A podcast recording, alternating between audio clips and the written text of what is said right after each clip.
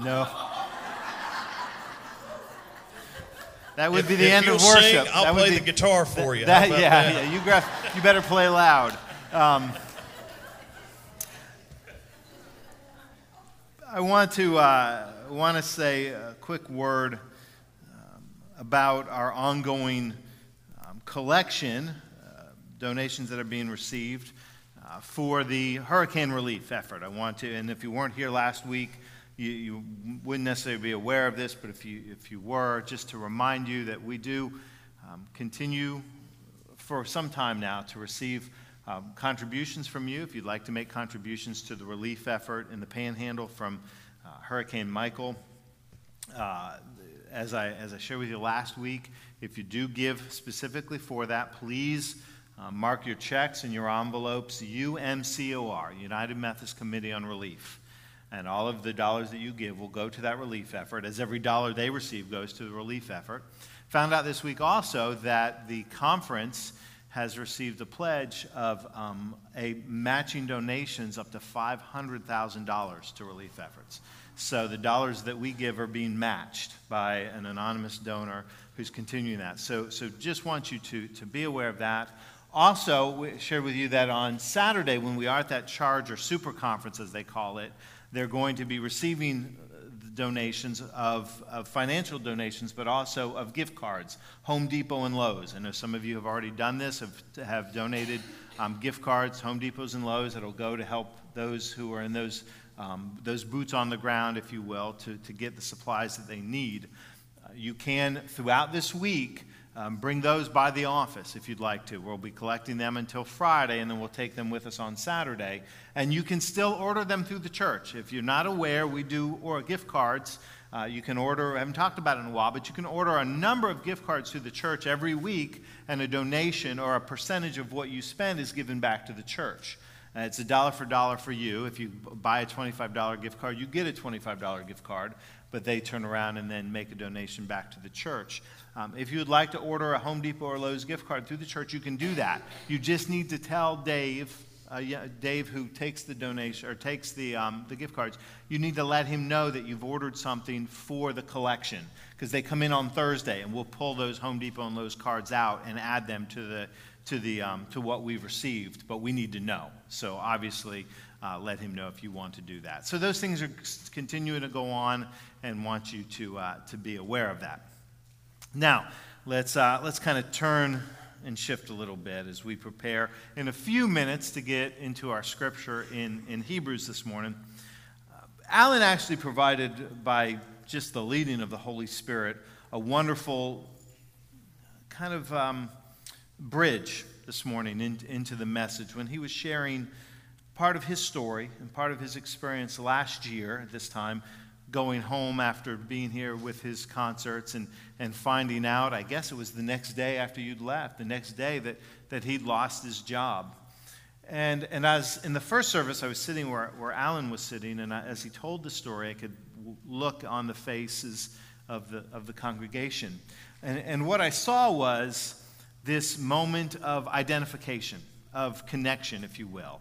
Because as he was sharing his story, what, what I think is true for all of us, as you heard the story, is you also connected to the moments in your life that you've probably had um, where you've been blindsided by life. That's, that's kind of what I call it. There's moments when, when we kind of feel like we just got punched in the gut.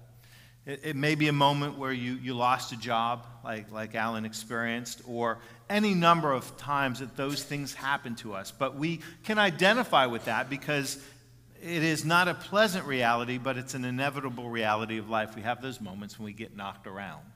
Sometimes they're, they're, they're incredibly tragic and sad. Sometimes they're, they're more lighthearted. Sometimes they can even be funny in hindsight. I, I, I heard, read a story this week of um, you know one of those kind of not bright moments in life when a guy was telling his own story but he said that he and his buddy and his wife were camping and they were going rafting. And they had this blow this huge big blow up raft that they were going to use and they went to the campsite and they were trying to blow it up and it was taking forever to blow this thing up. So they finally got fed up with it so they drove to a gas station to use a, an air pump to blow the thing up. The problem is when they blew the raft up they couldn't get it back in the car so, what he decided to do, this is one of those genius moves that only a guy would come up with. Um, he decided to put the raft on the top of the car while he laid on it and held on to the side while his buddy drove supposedly slow and his wife followed behind in the other car. Well, as they're going down the road, as luck would have it, a semi comes the other way and it creates a draft, right? You know how that works? It lifted the raft up. He lost his grip flung into the air, came down on the trunk of the car. From the trunk, he said he bounced to the pavement, and once he hit the pavement, his wife ran over him in the car behind him. Now, it's only funny because the only thing that happened was he broke an ankle. That's the only reason we can tell the story. And, um, but but as, as I was laughing about this and I was listening to this or, or reading about it, I thought, hopefully we can't identify with doing something quite that brilliant. Um, only a man would do that. I, I will own that. Yeah, no, yeah. You ladies are like, no way. And the guys are going, well, I don't know if you had a tight enough grip on it. But, but what we can identify with are the moments we feel like we've been, you know, bounced off a trunk, hit the pavement, and been run over. You know, we, we, we know those kind of unexpected and sometimes moments we have no control over. Um, Dean Winter is the name of an actor. Anybody know that name off the top? Any of okay, a few of you, yeah, a few of you know Dean Winter. Now he's acted in some movies, he's acted in some um, television shows, but that's probably not why you would know Dean Winter. If the name doesn't ring a bell, the face probably will if you watch television. Cassie, pull his pull his picture up. You know who that is? Ah, yeah, there's the moment. Ah, who is he? He's Mayhem.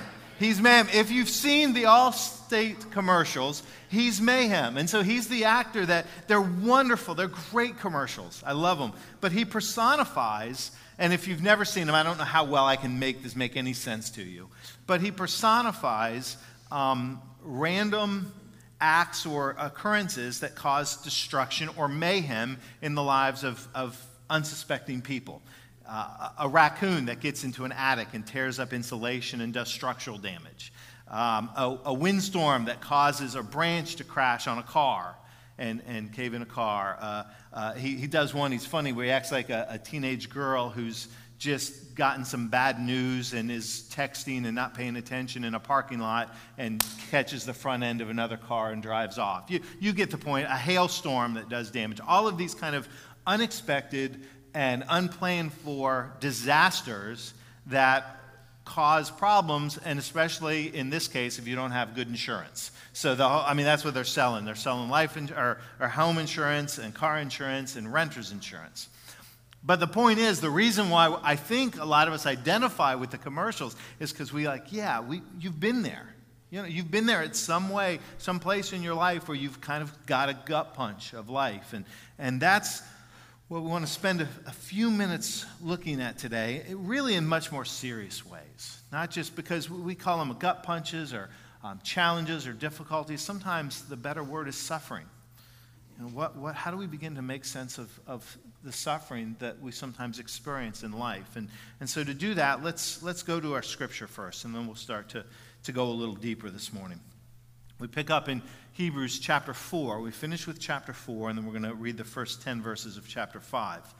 This is what we read. It says, Therefore, since we have a great high priest who has ascended into heaven, Jesus, the Son of God, let us hold firmly to the faith we profess. For we do not have a high priest who is unable to empathize with our weaknesses, but we have one who has been tempted in every way, just as we are, yet he did not sin. Let us then approach God's throne of grace with confidence, so that we may receive mercy and find grace to help us in our time of need. Every high priest is selected from among the people and is appointed to represent the people in matters related to God, to offer gifts and sacrifices for sins. He is able to deal gently with those who are ignorant and who are going astray, since he himself is subject to weakness. This is why he has to offer sacrifices for his own sins, as well as for the sins of his people. And no one takes this honor on himself, but he receives it when called by God, just as Aaron was. In the same way, Christ did not take on himself the glory of becoming a high priest, but God said to him, You are my son. Today I have become your father. And he says in another place, You are the high priest forever in the order of Melchizedek. During the days of Jesus' life on earth, he offered up prayers and petitions with fervent cries and tears to the one who could save him from death. And he was heard because of his reverent submission. Son though he was, he learned obedience from what he suffered. And once made perfect, he became the source of eternal salvation for all who obey him, as was designated by God to be the high priest in the order of Melchizedek. Brothers and sisters, we ask God here to bless this reading of His Word. Let us pray. Lord, speak to us. Speak in this hour of worship through the music, through the prayer, through the reading of your Word and the, the, the meditations of our hearts, through these words that I speak. Speak to us your truth and your love and the power that is awaiting for our lives. That is it at work within us through faith. These moments are yours. We give them to you. In Christ's holy name, amen. Amen. I heard it said that if we are not moved by the suffering of others, if we are not moved by the suffering of others, then it's indicative of either one of two things. Either our heart has been hardened or our brain has turned to mush or softened. Either our heart has been hardened or our brain has been softened. We, we certainly identify with suffering because, in some ways, we all know the experience, but not to the same degree. Our lives and our stories are different, and, and some undoubtedly seem more afflicted than others. I read an article about a, a, an American writer by the name of Carson McCullers. I, I, never read anything by Carson McCullers. She'd passed away in the 60s. She wrote um, Southern Gothic, uh, she wrote plays and, and other things. But uh, in, in reading this article, what, what caught my attention, the reason I even remember her name here and bring it up, is because of the description of her life. It was said after she died in 1967 that Carson McCullers had a vocation of pain. Think about that a vocation of pain. And, and the reason for that was she had had such a tremendously difficult life. By the age of 29, she'd had three strokes that rendered the entire left side of her body paralyzed. She, could, she loved to write, was fearful she'd never write again, was able finally to be able to write about a page a day. She battled mental illness her whole life. In her, I believe, in her 40s, her husband committed suicide. She struggled and suffered most of her life. She said, once that I believe that God has mistaken me for Job. But Job did not curse God, and neither will I. But, but it was that line, vocation of pain. In fact, one of our friends said, You had to like burdens to love Carson. You had to like burdens because just walking in life with her was such a challenge. And you read a story like that, I read a story like that, and I think, Gosh, why? You know, why? Why are some more afflicted than others? Why, why do these things happen? And some, and some of you are like, yeah, I can identify with that. Some, some have it harder. Why? You know, there, there's, there's questions. Why does a hurricane hit here or not there? You know? I, and, and my point is, to start there, is that that's, that's a tough question. It's a good question to ask. We should have those kind of questions. And, and there have been books written on that. C.S. Lewis wrote a book called The Problem of Pain, where he tries to intellectually understand suffering and why things like that happen. And there's, there's a discussion to be had there, and it's worthy of our time, but that's really not where I want to go in these moments.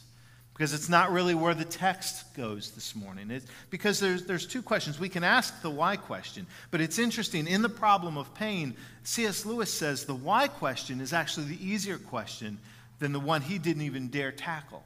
And, he, and that question was, what is God doing in the midst of it?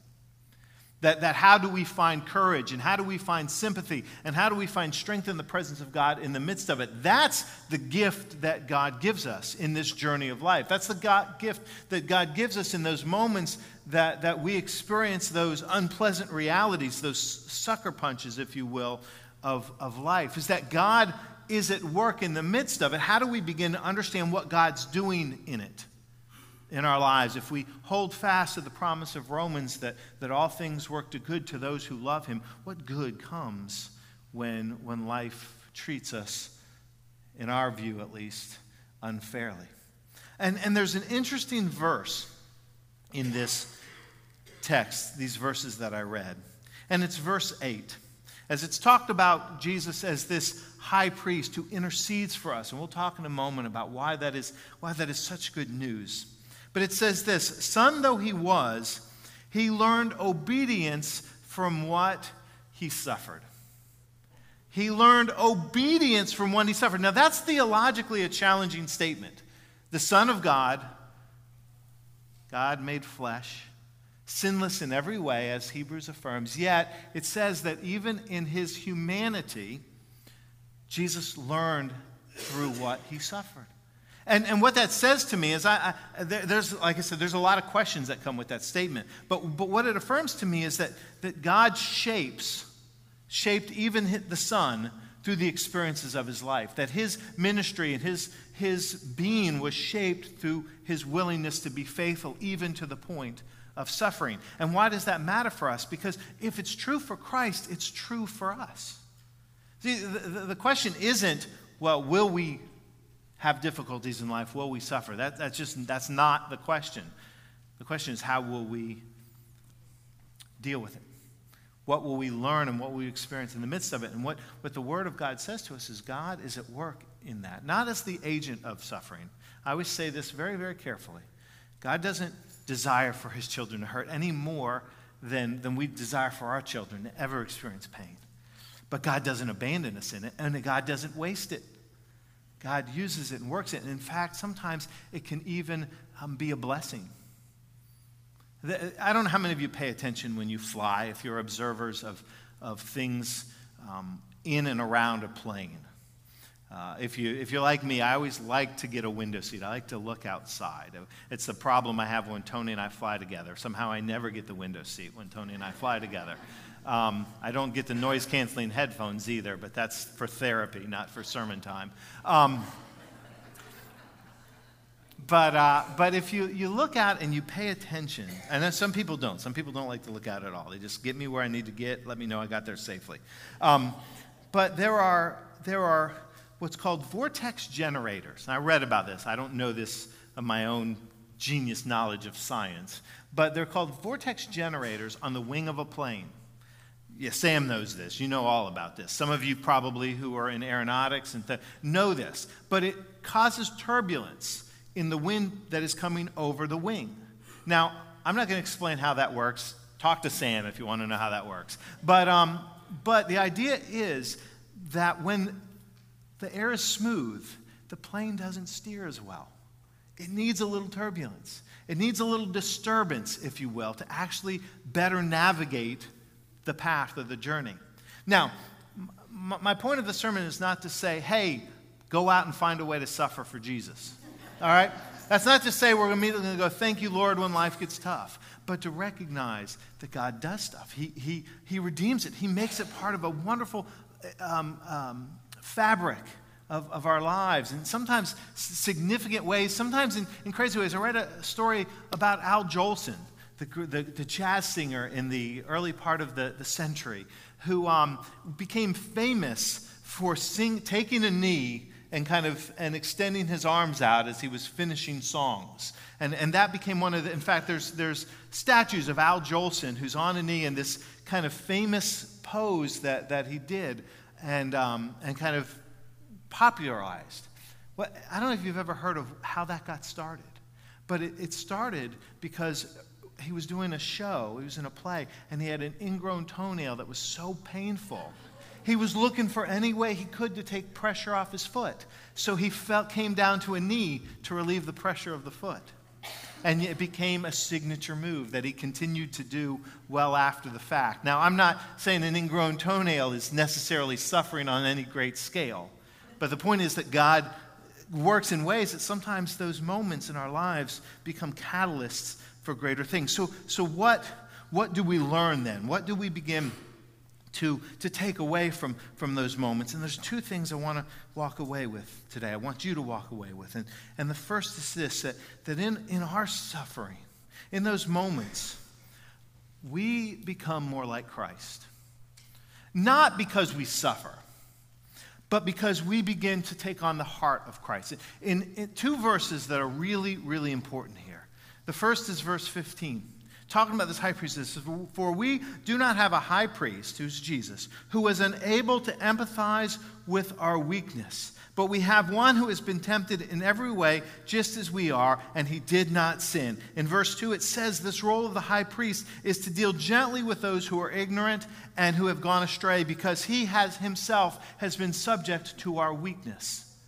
We have a Savior who intercedes for us, who is compassionate and empathetic toward us, who treats us gently because he knows the struggle that we face. And when we go through those moments, God begins to work to soften our hearts so that we take on that character of Christ. And likewise, we become gentle and empathetic and compassionate toward others in their moments of struggle, in their moments of suffering, in their moments of difficulty. We begin to be more like Jesus because we begin to take on the character of Jesus. Mark Littleton is a, is a Christian writer and speaker, and he talks about his own years of dealing with dark, dark depression. And he talks about his journey through depression and through some of the darkest days of his life and God's presence and God's hand in, in the redemption of those experiences, in the deliverance, in, in his deliverance. But he also talks about what God was able to do not only in him, but what God does through him because of that experience. And he tells a story of being at a dinner party one night. And a woman who was aware that he was a Christian and a Christian writer and speaker began to mock his faith, began to mock him for his faith. And, and most of us, me, would get very defensive, get angry at somebody who treated me that way. But he was able to recognize in her there was a deep pain. There was something very painful, something very broken within her. So he, he just took it. But later on, he had an opportunity to engage her in a one on one conversation. And in that conversation, she opened up to him. And she confessed that she had, was going through her third divorce and that it was very painful. And she felt terribly betrayed. And as she told her story, he said he was moved by it, moved to the point that he got tears in his eyes. And when she saw that, she recognized in him somebody that genuinely cared. When she saw that, when she saw how her story touched him, she asked him a question he would have never expected. She said, Tell me about your faith. Tell me about your faith. Which was an opportunity for him to tell her about Jesus. It was an opportunity to share with her the story of how the one who was compassionate toward him in his greatest places of need had created him a heart of compassion toward others. We begin to take on that character of Jesus because God is at work we begin to see others and to see beyond the external into the deeper realities of their experiences and to have compassion and to create that same spirit of gentleness and empathy. So, so we begin to become compassionate. Here's the other thing we learn to depend on God. We learn to depend on God because God knows. And that's the whole point. God knows. It says there, He has empathy for us because He knows our weakness is as interesting in the resurrection appearances of Jesus that it's the brokenness that reveals him. On the road to Emmaus with the two disciples, as he walks and he's talking, they don't know who he was. They don't recognize him till he breaks bread. And maybe they see his hands for the first time. When he shows up in the upper room with the disciples, remember what he does? He shows them the wounds on his hands and his feet and his side. He identifies himself by his scars connects. Jesus knows. 1 Peter 5 7 says, Cast your cares upon him because he cares for you. because He cares for you, because He knows. The one thing that we can never say in our faith, one of the gifts of what God has given us, there's no point you can cry to heaven and God, God, if you just understood what it was like, if you just knew what it was like. We can be angry with God, that happens. But you cannot look to God and say, if you just knew what I was going through. Facing rejection, He knows that. The pain of losing someone you love, Jesus knew that. The abandonment of your closest friends, yep, Jesus was there. The persecution and the painful suffering for the sins of the world, he knew that too. Jesus knows. And the promise of our faith is that we worship a God who says, I love you because I know, because I've been there, because I've been there. I know many of you know the story of Joni Eareckson um, Tada, which I mispronounced her name in the first service. I've heard her story my entire life and didn't, I always called her Joni, but I got corrected. Joni Eareckson Tada, who, um, if you don't know, as a, as a young woman, uh, a very active and vibrant woman, uh, misjudged the depth in the Chesapeake Bay and dove in and broke her neck and has spent her life paralyzed from the shoulders down but who is also a passionate follower of Jesus and speaker and writer and just has a, a powerful story. But, but Philip Yancey tells a story that she told in, um, in, one of his, in one of his books. And the story is that when she was talking, Joni was talking about how one of the things that is very painful about being paralyzed as she is, something that we take for granted, is the ability to, to adjust your body when you're uncomfortable, to just turn your back a little bit, to scratch an itch. I mean, you think about how many times, you know what inevitably happens? It happens every time. It's the only time you ever become conscious, I ever become conscious of the gift of being able to scratch an itch, is when I join hands to pray. Because it never fails. Whenever I'm in a circle prayer and I'm holding hands, my nose itches. It just, every time. And, but you know that, that that prayer is going to end. And you know what? Talking about prayer, real quick No, I want to thank everybody who came out yesterday. I got, I got the email from Paula last night about the wonderful prayer vigil yesterday, and so many of you came out to pray. Thank you for being a part of that, and I appreciate your, uh, your, your commitment to that. But, um, but, but anyway, but it's that, that, um, that moment when you can scratch an itch. She was talking about how she was really suffering and feeling the pain and the suffering because, uh, because as being a, paralytic, she couldn't do that. And so when she had an itch, she couldn't scratch it. When, when her back was uncomfortable, she couldn't move it. And she was, she was kind of, I don't want to say wallowing because that's, that's critical, but she was, she was expressing that, that frustration and that pain. And one of her friends, Cindy, said to her, said, well, well, Joni, you know, Jesus knows what it's like to be paralyzed. Jesus knows what it's like to feel what you feel. She said, What are you talking about? He said, Well, think about it. He'd been beaten. His back had been opened wide. His back certainly hurt. He certainly desired to be able to shift his position. He certainly wished to use his hands to move and to adjust, but yet on the cross, his hands were nailed to beams. His feet were nailed to a board.